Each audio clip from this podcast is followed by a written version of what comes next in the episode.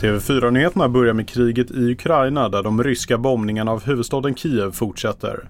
Samtidigt har en ukrainsk borgmästare släppts i ett fångutbyte med Ryssland. Så här säger TV4-nyheternas Ritva Rönnberg. En utväxling har också skett. Ukraina släppte nio unga ryska soldater i utbyte mot Melitopols borgmästare Ivan Fedorov som fördes bort i fredags av ryska soldater med svart påse över huvudet. USAs president som utlovat nya vapen och 800 miljoner dollar i stöd till Ukraina kallar nu Putin krigsförbrytare.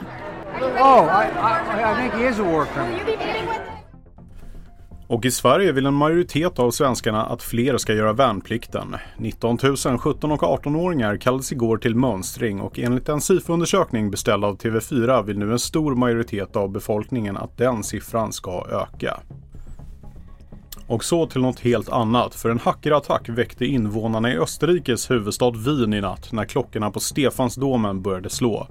Genom att ta sig förbi en brandvägg hos en klocktillverkare i Innsbruck kunde hackarna ställa in nya klockslag för ringningen som ekade över staden i 20 minuter. Mitt namn är Felix Bovendal och mer nyheter hittar du på tv4.se.